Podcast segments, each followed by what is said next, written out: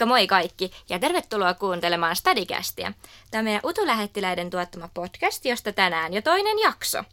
Tänään aiheena on kasvatustieteet ja meillä täällä studiossa on minä, Linda, joka olen kolmannen vuoden luokanopettaja-opiskelija, Kouvolasta tänne Turkuun suunnannut opintojen perässä. Ja Helena, kolmannen vuoden varhaiskasvatuksen opettaja-opiskelija, oikeastaan tuolta Rauman kampukselta, eli Rauman opettajan koulutuslaitokselta, ja mä oon alun perin kotoisin Helsingistä. Ja meidän utulähettiläiden vieraana meillä on täällä kolmas kasvatustieteilijä. Kerropas, kuka sä olet. Joo, kiitos kutsusta. Mä oon Elina. Mä opiskelen toista vuotta kasvatustieteitä ja tarkemmin vielä aikuiskasvatustiedettä, mikä on mun pääaine. Myös mä oon alun perin Kouvolasta tänne Turkuun opintojen perässä muuttanut. Joo, Helena, mun on oikeastaan pakko myöntää, mä en tiedä varhaiskasvatuksen opiskelusta kovinkaan paljon, niin mielelläni kuulisin nyt siitä lisää. Joo, kyllä. Siis onko kaikki varhaiskasvatuksen opettajat nyt semmoisia kilttejä tarhantätejä, joilla on kutsumus päästä sylittelemään lapsia? No, varhaiskasvatus on ollut pitkään semmoinen naispainotteinen ala, mutta onneksi munkin opiskelukavereista löytyy huipputyyppejä olevia varhaiskasvatuksen tarhasetiä. Et sukupuolella tai iällä ei ole tässä työssä väliä. Jokainen varhaiskasvatuksen opettaja voi olla hy- huippuhyvä pedagogiikan ammattilainen, kekseliäs ja luova tyyppi ja hyvä heittäytyjä tai positiivinen, empaattinen, ennen kaikkea turvallinen päiväkodin tai eskarin aikuinen. Tässä työssä täytyy kyllä pitää lasten kanssa työskentelystä ja tulla pikkuihmisten kanssa toimeen. Että se kutsumus sylittelemään lapsia, leikkimään heidän kanssa voi jollakin olla se mielikuva meistä, mutta ollaan kyllä ihan raudanlujia ja herkkiä varhaiskasvatuksen ammattilaisia ja halutaan kasvattaa lapsista iloisia innokkaita oppijoita. Mitä kaikkea muuta se duuni sit on, just tämän sylittelyn ja lasten kehityksen tukemisen lisäksi? Totta kai just se on sitä, että lapsi otetaan halutessaan syliin ja lohdutetaan esimerkiksi mielipahassa, mutta se työ on niin kuin perushoidollisen puolen lisäksi sitä suurelta osin vaikka asiakirjoja, kuten varhaiskasvatussuunnitelman perusteiden ohjaamaa pedagogista työtä. Okay. Että me ollaan ihan opetustyön ammattilaisia ja opettajia. Eli siis ymmärrinkö mä oikein, että sen teidän työpäivän taustalla on aina joku suunnitelma siitä, että miten te siellä niitä lapsia ohjaatte.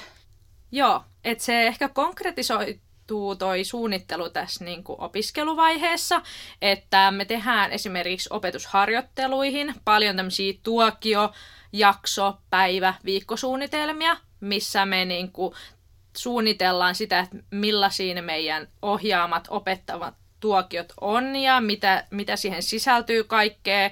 Onko se vaikka pienryhmässä lapsille vai onko siinä koko se vaikka päiväkoti- tai eskariryhmä lapsia ja siinä on kaikki niitä sisältöjä, mitä vaikka Eskarin matematiikan tämmöiseen niin on sanottu tuntiin. Meillähän ei puhuta tunneista tai niin kuin oikeastaan niin kuin oppiaineista muutenkaan, kun ei ole lukujärjestystä tai tämmöistä.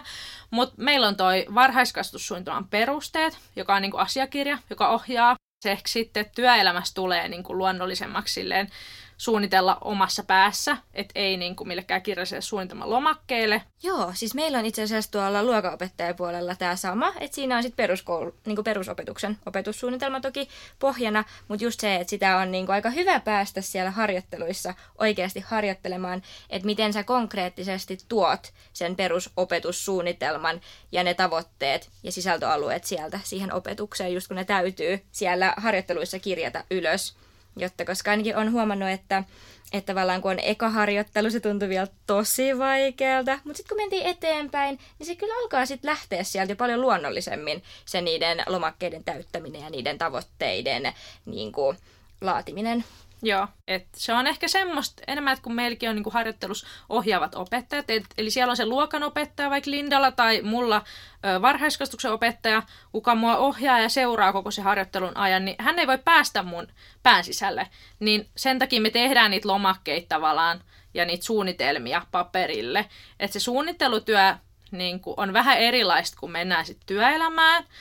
Että sitten noi tuokiosuunnitelmat ja tämmöiset mihin, mitä sä luot ennen kuin sä pidät sitä opetusta tai ohjaat sitä toimintaa, niin se on ehkä enemmän tässä opinnoissa semmoinen mikä vie just aikaa ja mikä tehdään konkreettisesti lomakkeelle. Niinpä, Ja koska näin. sitten siellä oikeassa työelämässä sä teet sen suunnitelman kuitenkin sun oman pään sisälle ja, ja niin kuin sillä lailla, että et, ethän sä sitten enää sitä kirjoita ylös. Joo, tavallaan tai oot sä- sopinut tiimin kanssa niin, tai näin. Niinpä, mutta Joo. tavallaan se on kuitenkin se pohja. Pohja, millä tunteja lähdetään rakentamaan kuitenkin, että et näihin tiettyihin tavoitteisiin ja sitä ajatus, ajatustyötä ehkä siinä pitää sitten harjoittelun aikaan tietenkin, just niin kuin sanoit, niin paperille konkretisoida.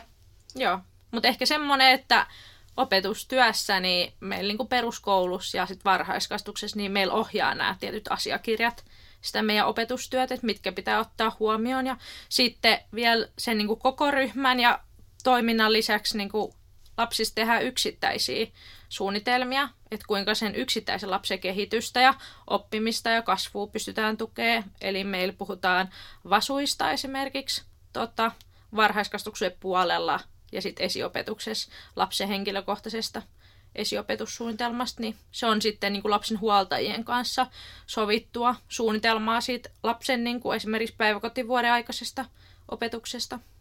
Onko se sitten semmoista työtä, mitä niinku tulee sit siinä ammattitaidon kautta, kun siirtyy työelämään, vai harjoitellaan sitäkin jo sit koulussa? Joo, se on se puoli, mikä tulee enemmän siellä työelämässä. Jossain ö, tota, opintojaksolla meillä on voinut olla joku tekaistu niin kuin varhaiskasvatussuunnitelma jostain kuvitteellisesta lapsesta, että vähän ollaan päästy näkemään, mutta se on enemmän sitä, että sit kun sä oot ollut työskennellyt siinä tota, ryhmässä sen lapsen kanssa, sä oot jutellut, tutustunut niihin huoltajiin ja jutellut, että millainen lapsi on kotona ja sitten tutustunut siihen, miten, minkälaista niinku, tukea vaikka se tarvii siinä oppimisessa tai arkipäivän toiminnoissa ja mitkä on se lapsen kiinnostuksen kohteet tälle. Sitten kun se alkaa selviä, se on pitempi aikaväli kuin pelkkä kolmen viikon harjoittelu esimerkiksi, niin sekin ehkä pohjustaa sitä, että se tulee siellä työelämässä. Sitten Niin, kun sulla on aivan. pitempi aikaväli sitä lapsen tuntemusta ja tutustumista.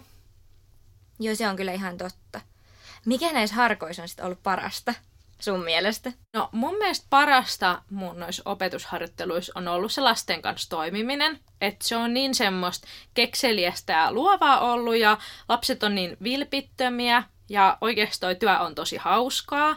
Ja sitten kun on päässyt konkreettisesti ekaa kertaa ikin omassa elämässä lähtee niin toteuttaa kentälle sitä tulevaisuuden työt ja harjoittelemaan sitä opetustyöt ja hyödyntää kaikki niitä juttuja, mitä mä oon jo opinnoista niin oppinut, niin se on kyllä ollut ihan parasta. Että odotan vaan työelämää ja se mulla kohta kolkuttelee, että mulla nyt on kolme harjoittelua takana, kun meillä on joka vuosi ää, näissä opinnoissa yksi harjoittelu. Joo, siis meillä on itse asiassa sama tuo luokaopettajan puolella, että et jo ensimmäisenä vuonna päästään oikeasti harjoitteleen niin kuin ihan käytännössä sitä opetustyötä. Ja mä koen, että se on kyllä ollut tosi hyödyllistä, koska ensimmäisen kerran kun sinne luokan eteen astui, niin kyllä se aika jännittävä tilanne myös oli. Ja jotenkin se, se tuntui vielä silleen haastavalta tavallaan ö, pistää käytäntöön se opetussuunnitelma, se, että miten mä nämä tavoitteet, nämä lauseet täältä, täältä tota opetussuunnitelmasta muokkaan siihen koulun arkeen sopivaksi ja niiden oppilaiden kanssa siihen käytännön työhön.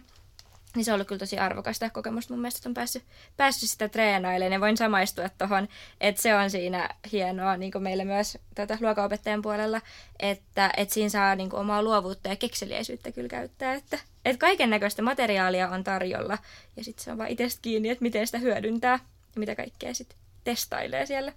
Joo, just näin. Toi kuulostaa tosi mielenkiintoiselta ja meille tulee harkka vasta maisterivaiheessa, niin mulle ei ole tuollaista kokemusta niin kuin sellaisesta käytännön tason työstä. Ja mä en ole ehkä tajunnut, että miten paljon teilläkin sit siihen harkkaan liittyy sellaista ennakkotyöskentelyä just noiden erilaisten suunnitelmien kanssa.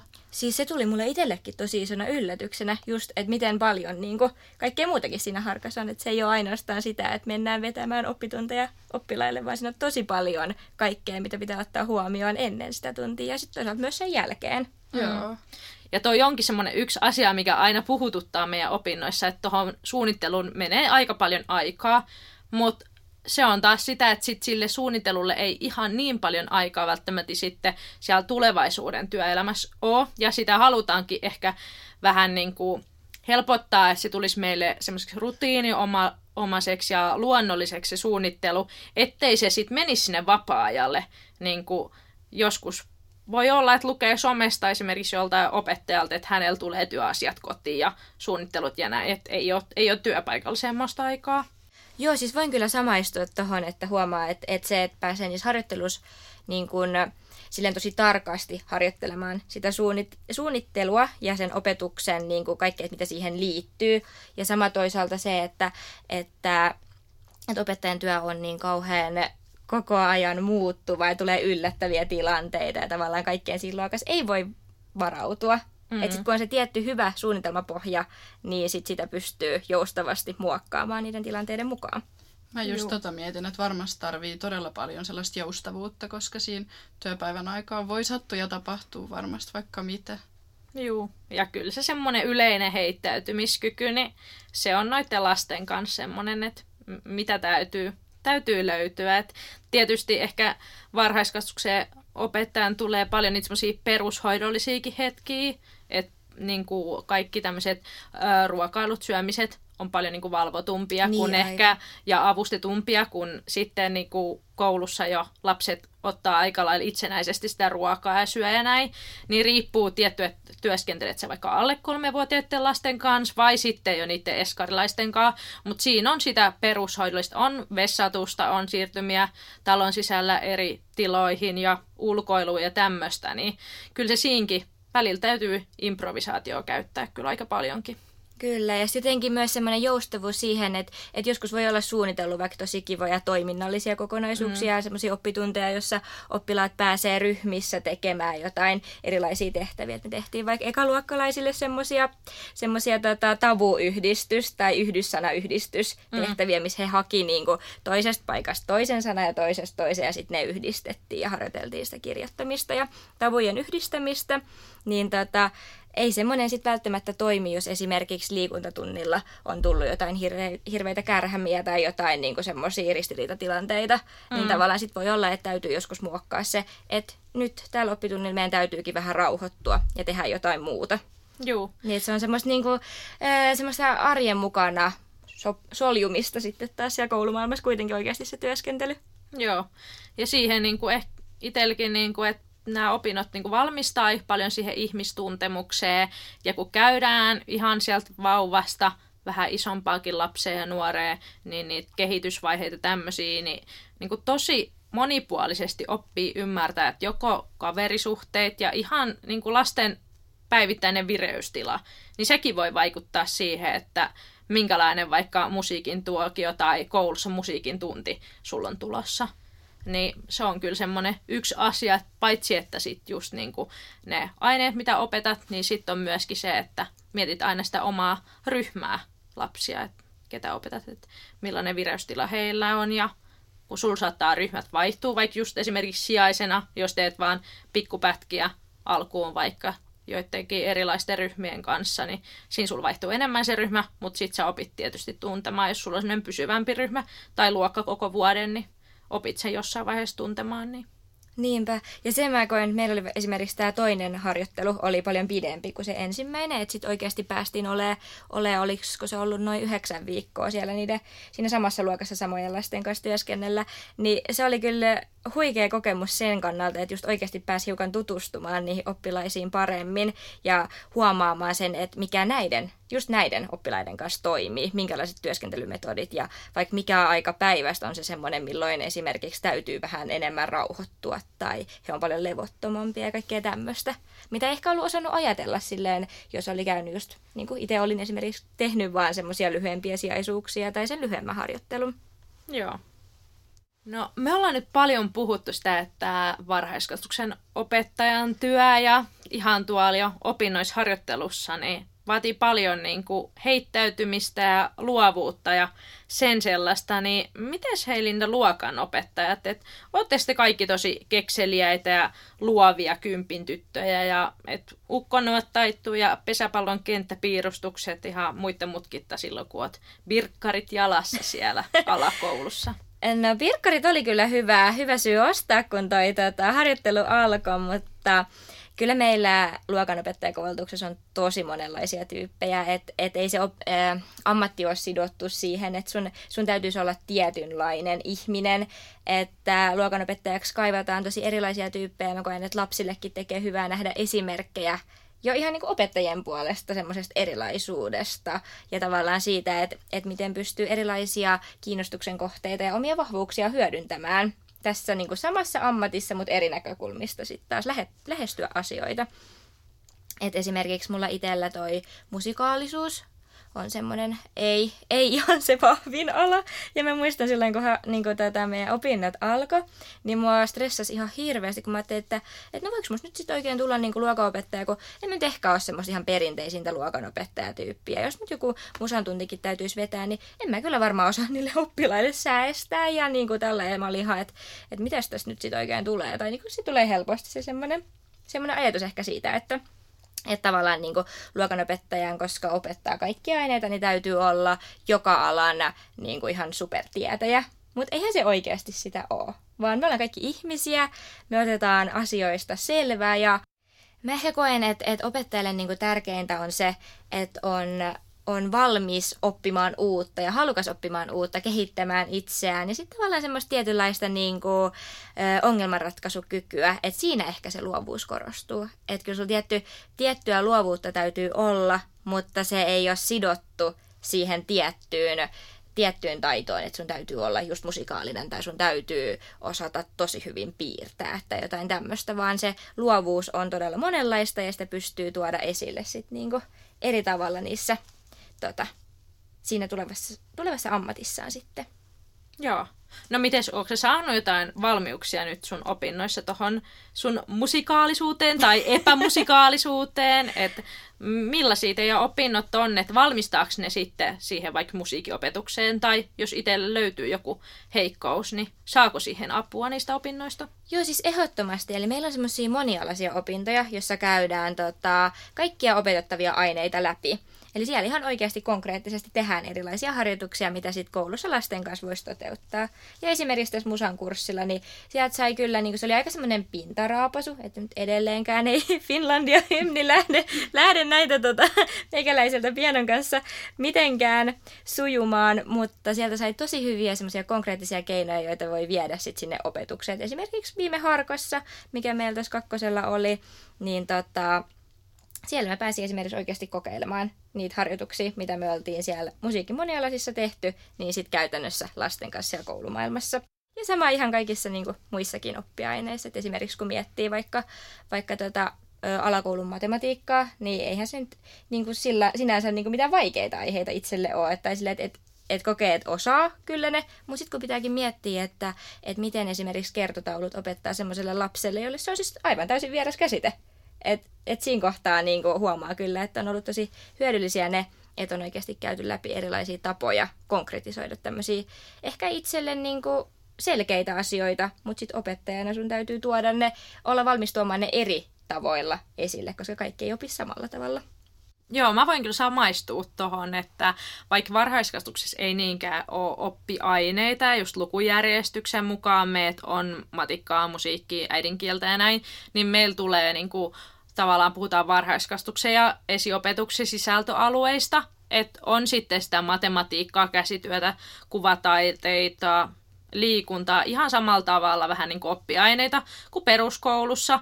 Ja siellä saa niin kuin sekä niistä sisältöalueista niin kuin niitä, että on musiikissa vaikka soittamista, laulamista, musiikin kuuntelua ja erilaisiin kaikkiin rytmeihin ja musiikkilajeihin tutustumista, niin sen lisäksi just sitä, mitä sanoit niistä kertotauluista, että niin kuin oppii monenlaisia opetustapoja esimerkiksi jollekin yhdelle samalle niin kuin asialle, niin kuin kertotaulle, että siis millä eri tavoin sä voit ö, tota, opettaa, ja paljon just niin kuin, tulee siinä samalla taustaa niille lasten oppimisvaikeuksillekin esimerkiksi. Että sekä siihen sun opettajan omaan työhön ja tavallaan siihen sun opetuspersoonaan ja opetustyyliin, niin siihen annetaan niinku rahkeita, että mitä kaikkea sä voit itse kokeilla ja mikä voisi olla sun tyyli opettaa, millainen tyyli. Ja myöskin, että sit sä kohdistat sen sille sun omalle ryhmälle ja tutkailet sitä omaa luokkaa tai lapsiryhmää, mikä toimii heille, mutta lisäksi sulla on avaimet auttaa sitä yksittäistä lasta. Niinpä, ja se on jotenkin tosi tärkeä niin sit päästä huomaamaankin, että, että miten tota, se voi olla, että sen saman asian, kun opettaa kahden eri tavalla, niin se voi olla sille toiselle oppilaalle tosi tärkeä just nimenomaan se tietty tapa, että hän ei välttämättä ymmärrä sitä ollenkaan sillä ensimmäisellä, mikä voi susta tuntuu esimerkiksi loogiselta se, miten on vaikka itse oppinut sen.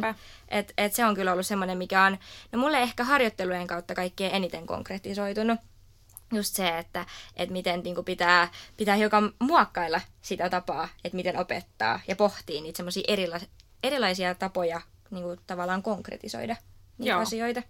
Joo, pystyn kyllä hyvin, hyvin samaistumaan, että vaikka eri, ihan eri-ikäisten lasten kanssa oikeastaan on itse työskennellyt ja just niin kuin oma, oma opettajuutta ei ohjaa ehkä niin paljon ne oppiaineet ja lukujärjestykset, niin, niin kuin tosi paljon samaa huomaan just luokanopettajan ja varhaiskastuksen opettajan tota, työssä ja ihan näissä meidän opinnoissakin.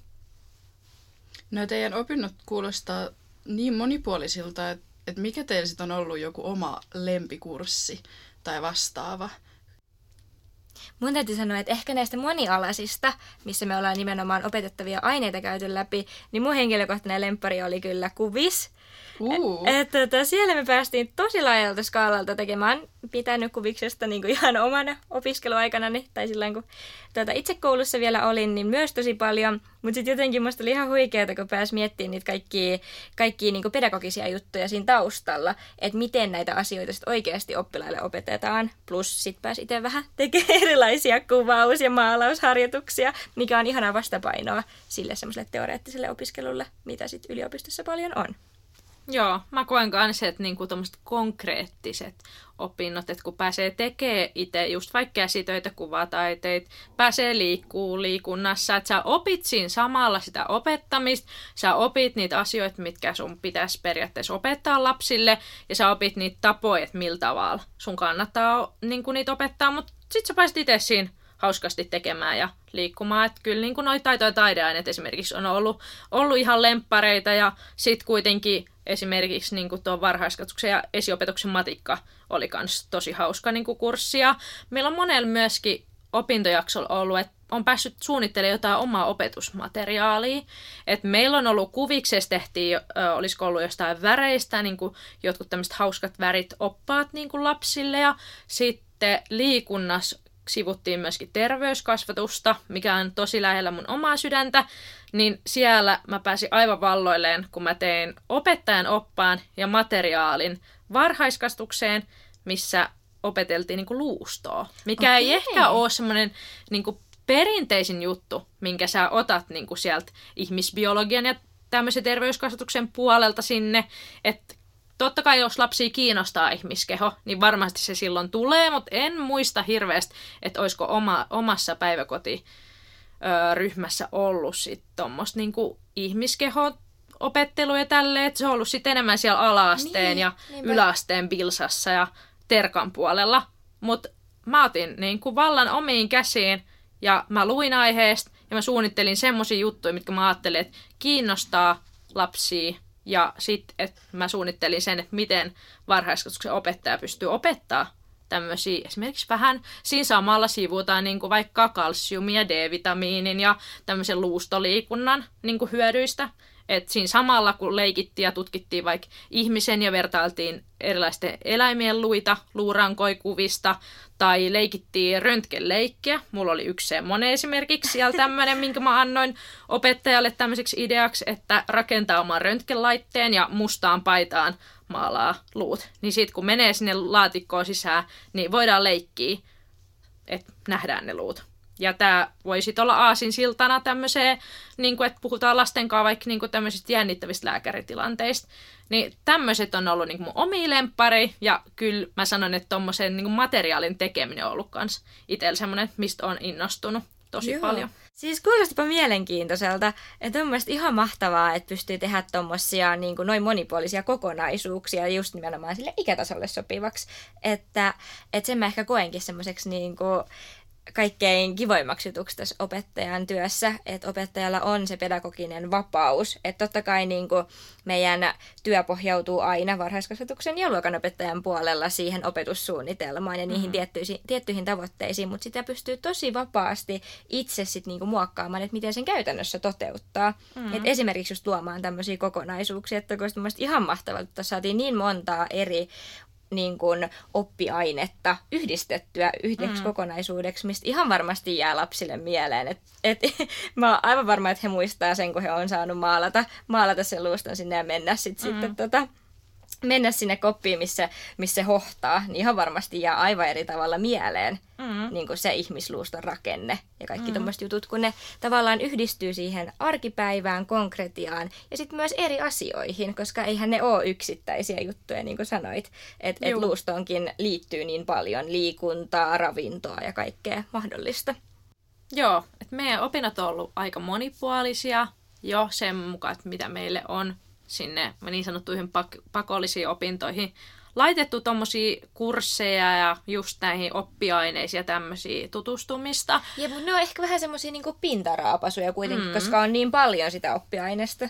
Mm. Ja sen takia onneksi meillä on sivuaineet. Niinpä. Ja mulla ja Lindalla on itse asiassa sama sivuaine. Eli me ollaan molemmat lukemassa noita terveystiedon perusteita.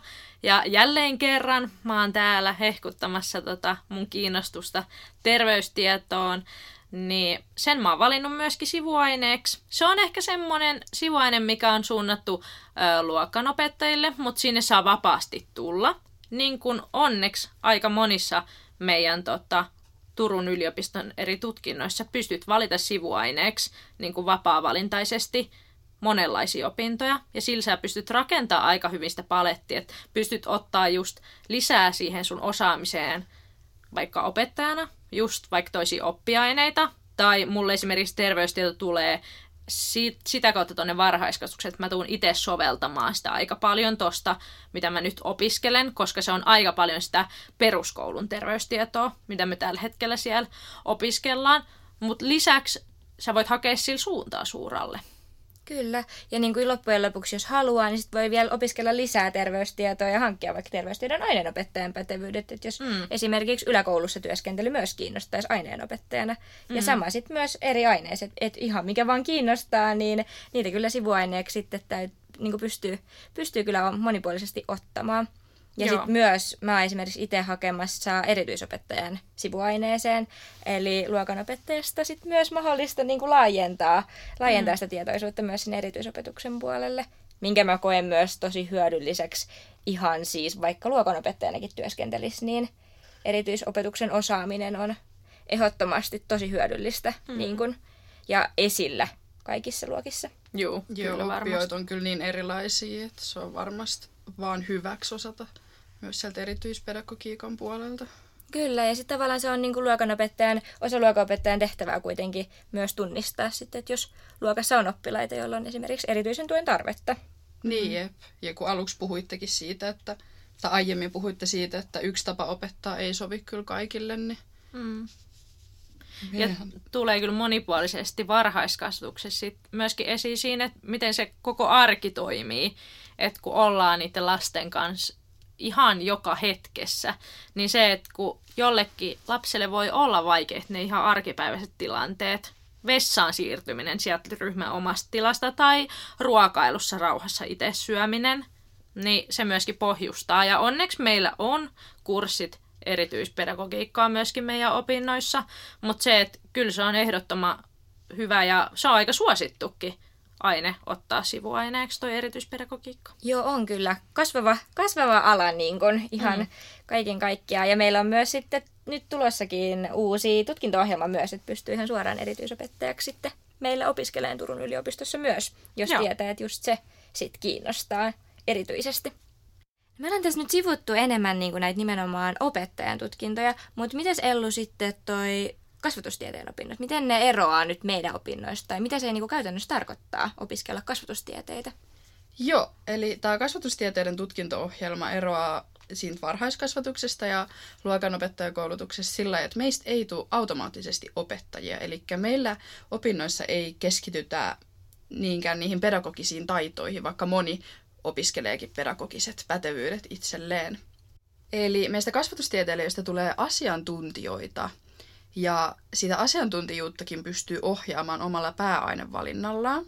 Turussa voi opiskella kasvatustieteissä kolme eri pääainetta, mitkä on niin sanottu yleinen kasvatustiede, aikuiskasvatustiede ja erityispedagogiikka.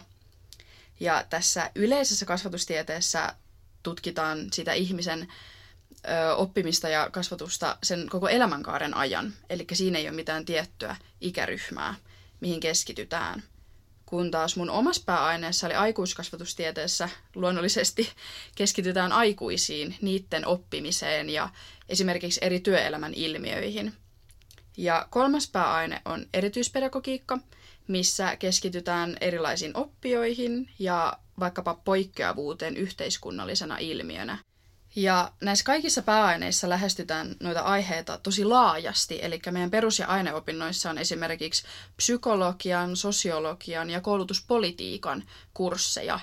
Eli opitaan tarkastelemaan paitsi sitä niin kuin yksilön näkökulmasta, niin myös vaikka yhteiskunnallisia ilmiöitä kasvatuksen ja koulutuksen taustalla. Toi on tosi mielenkiintoista, koska sitten se tavallaan niin kuin tuo, me ehkä Helenan kanssa enemmän opiskellaan sitä, että miten me toteutetaan käytännössä esimerkiksi sitä opetussuunnitelmaa, mikä on sitten laadittu niin kuin valtakunnallisella tasolla. Ja sitten taas teidän koulutuksessa ehkä enemmän sit se pohja just siihen suunnittelu- ja asiantuntijatehtävään sen esimerkiksi opetussuunnitelman parissa.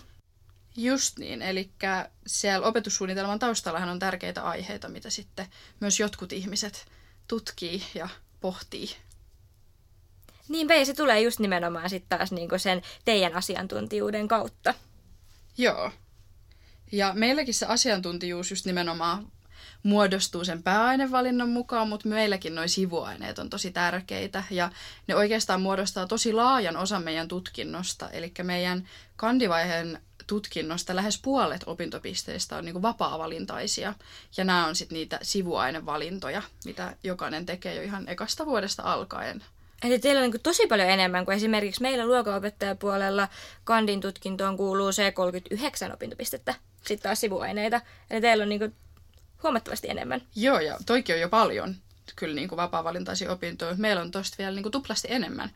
Ja se tuo sellaisen niin kuin vapauden siihen ja mahdollisuuden rakentaa ihan täysin oman näköinen tutkinto niiden omien kiinnostuksien kohteen mukaan.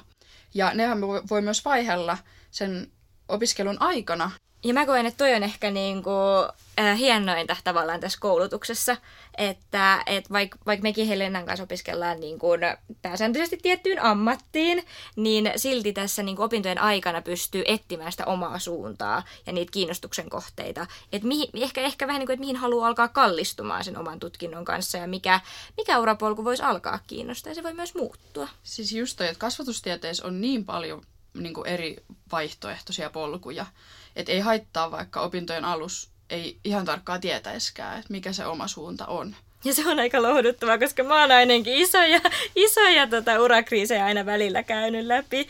Ja ja olisin toivonut, että silloin kun mä hain opiskelemaan, niin joku olisi sanonut mulle, että ei mitään hätää, että sun ei ihan vielä tarvitse tietää niin kuin tasavarma, tai satavarmaksi, että mitä sä haluat tehdä.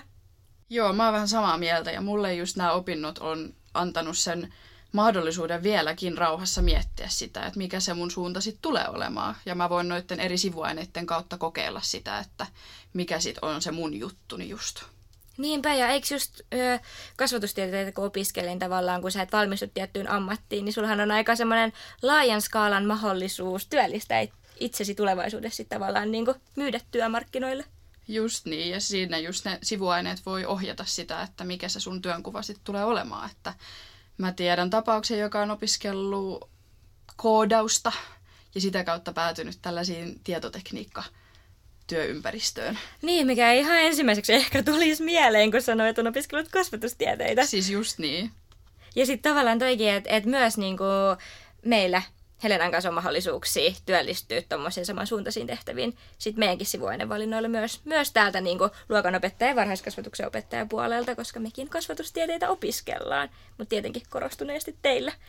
Joo, mutta missään nimessä ei ole vaan meidän tutkinnon mahdollisuus. Että Niinpä, niin kuin kaikilla siis kasvatustieteilijöillä on niin laajat uramahdollisuudet. Jep. Ja, ja se, Sano vaan. No niin, niin se on ehkä semmoinen asia, mikä, mikä, mitä ei itse niinku tiennyt, kun tänne haki. Jotenkin mä näin sen niin, että, että kasvatusala tarkoittaa koulussa työskentelyä, opettaja, opetustyössä työskentelyä. Tavallaan mm. sitä, mitä oli niinku konkreettisesti itse oman elämänsä aikana nähnyt. Että on kyllä avannut paljon silmiä tämä opiskeluaika siitä, että miten laaja myös kasvatustieteiden ala on. Yeah. Joo. Ja toivottavasti avaa myös vähän kuuntelijoille sitä, että täällä on niin monia mahdollisuuksia, että Kyllä, että vaikka sä et just nyt ajattelisi, että mä nimenomaan opettajana haluan työllistyä ja tehdä, tehdä tulevaisuudessa hommia, niin kasvatustieteet on erittäin hyvä vaihtoehto sit etsiä sitä omaa juttua myös. Joo, ja kyllä mä sanon, että mä oon kuullut taas itse ennen mun opintoja, että hei, go for it, me opettajaksi. Että sitä arvostaa niin paljon, sitä kaikkea ihmistuntemusta ja koko koulutusta, että kun se on niin yleissivistävä, niin sä tuut hyötymään siitä sun kasvatustieteiden tutkinnosta, että mihin sä sitten tuon koulutuksen ja valmistumisen jälkeen päädytkään, että jos opiskelet vaikka jotain ihan seuraavaa alaa, niin ihan varmasti näyttää hyvältä CVC ja sulta tullaan kyselemään, että hei, miten sulla on näistä kasvatustieteistä sun mielestä hyötyä, että me ainakin arvostetaan tosi paljon vaikka meidän yrityksessä, että tiedetään, että sulla on vaikka paljon ihmistuntemusta tai ylipäätään ymmärrystä kaikista yhteiskunnallisista asioista tälleen.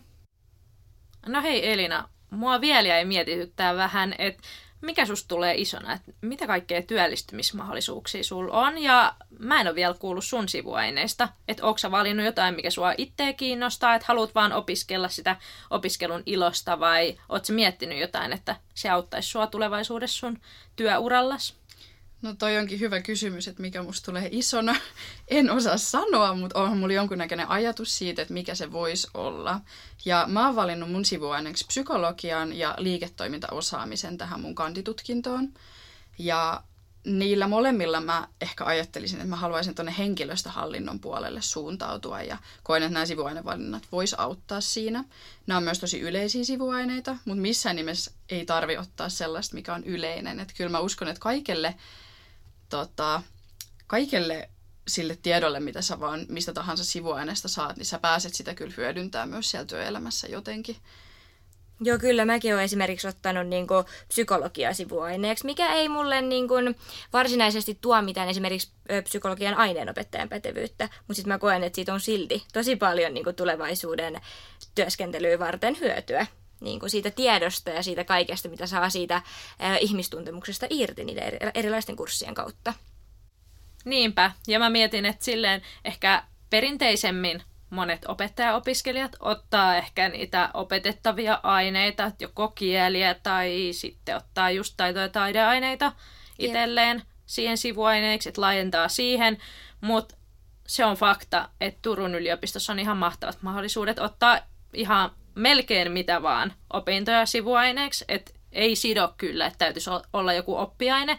Ja just ehkä se näkyy teidän Elina puolella sitten enemmän, että teillä otetaan mahdollisesti kaikkea muuta kuin niitä perinteisiä oppiaineita, koska meillä nyt pääsääntöisesti moni on suuntautumassa sinne opetustehtäviä ja ajattelee, että ottaa sitten semmosia, mutta toki löytyy just sitten poikkeuksia.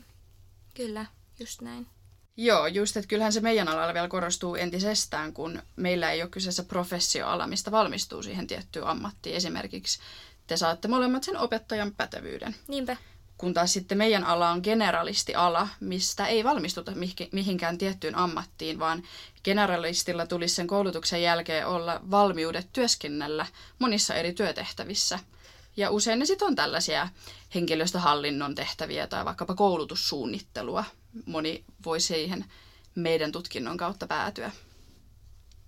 Niinpä, ja se on itse asiassa yksi semmoinen, mikä mua itseänikin hirveästi kiinnostaisi esimerkiksi niin koulutussuunnittelijana työske- työskentely, koska olen ajatellut myös noita opintoohjaajan opintoja, niin se on myös semmoinen toinen reitti tavallaan niin kuin siihen, siihen suuntaan mennä sitten. Joo, jep. Musta kans koulutussuunnittelu kuulostaa tosi kivalta ja meillä on siitä oikeastaan vasta tänä keväänä kurssi tulossakin, niin Okei, nähdä. kerro mulle sitten millainen se oli ja Joo. mitä kaikkea sieltä oppi. Mä kerron.